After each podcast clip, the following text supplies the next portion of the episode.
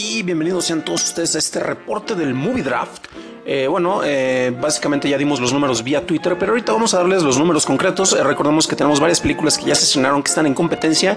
Entre ellas, bueno, tenemos Flatliners, American Made, Smart Chase, que está nada más en observación, es una película china. Red Runner 2049, The Mountain Between, Between Us, The My Little Pony, The Foreigner, The Snowman, Only the Brave y Geostorm. Estas últimas tres son las que se han estrenado este fin de semana que acaba de pasar. Y como les ha ido en taquilla, pues la que mejor ha recaudado es Blade Runner 2049 con 194 millones a nivel mundial de ahí sigue The Foreigner con 111, American Made con 122. Ojo, porque esas están no en ese orden, pero son las que más han recaudado. Y la que, menos, la que menos ha recaudado es Only the Brave, ya que ha tenido un estreno limitado en Estados Unidos. En México, ¿cómo les ha ido? Pues bueno, la que ha tenido mejor estreno es eh, mejor recaudación es Blade Runner 2049 con 59 millones de pesos. Eh, no, no es cierto. Geostorm la acaba de superar con 65 millones y eso es en un solo fin de semana, porque pues ya ven que la catástrofe vende, cosa que es bastante interesante. Y en México, de todas las que tenemos estrenadas, a la que le ha ido peor ha sido a My Little Pony The Movie. Pero bueno, esto cómo se refleja en los datos en taquilla para los competidores que tenemos. En primerísimo lugar está Abraham que está como Buster Chaplin en Twitter y tiene 259 millones acumulados gracias a Geostorm y a Blade Runner. En segundo está Jaime Rosales con 144 millones con American Made y The Snowman. Edgar Apanco está en tercer lugar con The Foreigner o Foreigner, siempre se me olvida cómo se pronuncia, con 111 millones.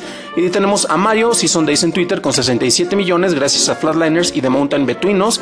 Y Adriana, Adriana Fernández, Adriana99 en Twitter con My Little Pony y Only the Brave tiene 35 millones de dólares acumulados.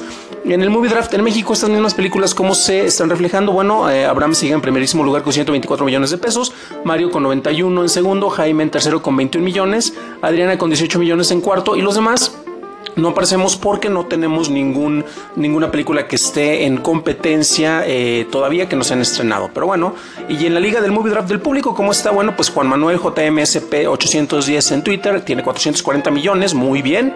Eh, Laura Laura en Twitter tiene 245 millones acumulados. Ruido en eh, tiene 223 millones acumulados. Ricardo, el psicotrópico en Twitter, 223 millones. Juan Espíritu, 194 millones acumulados. Oriol o Wiz 21 en Twitter, 194 millones. Y Alejandro Alemán, el Salón Rojo, 194 millones. Están empatados estos tres últimos que acabo de mencionar. No Dan Campos, que no tiene nada que ver absolutamente conmigo, tiene 69 millones. Eh, Marce está Marge2104 en Twitter, tiene 29 millones acumulados. Jun, el carnal Arrowhead, tiene también 29 millones acumulados. Ellos dos, precisamente gracias a la película de My Little Pony.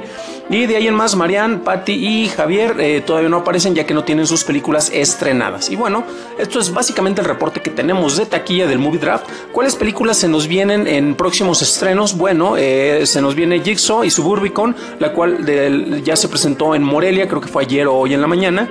Entonces veremos qué tal les van. Son películas que no, no se espera que hagan tanto dinero. Bueno, Jigsaw probablemente sí por el género.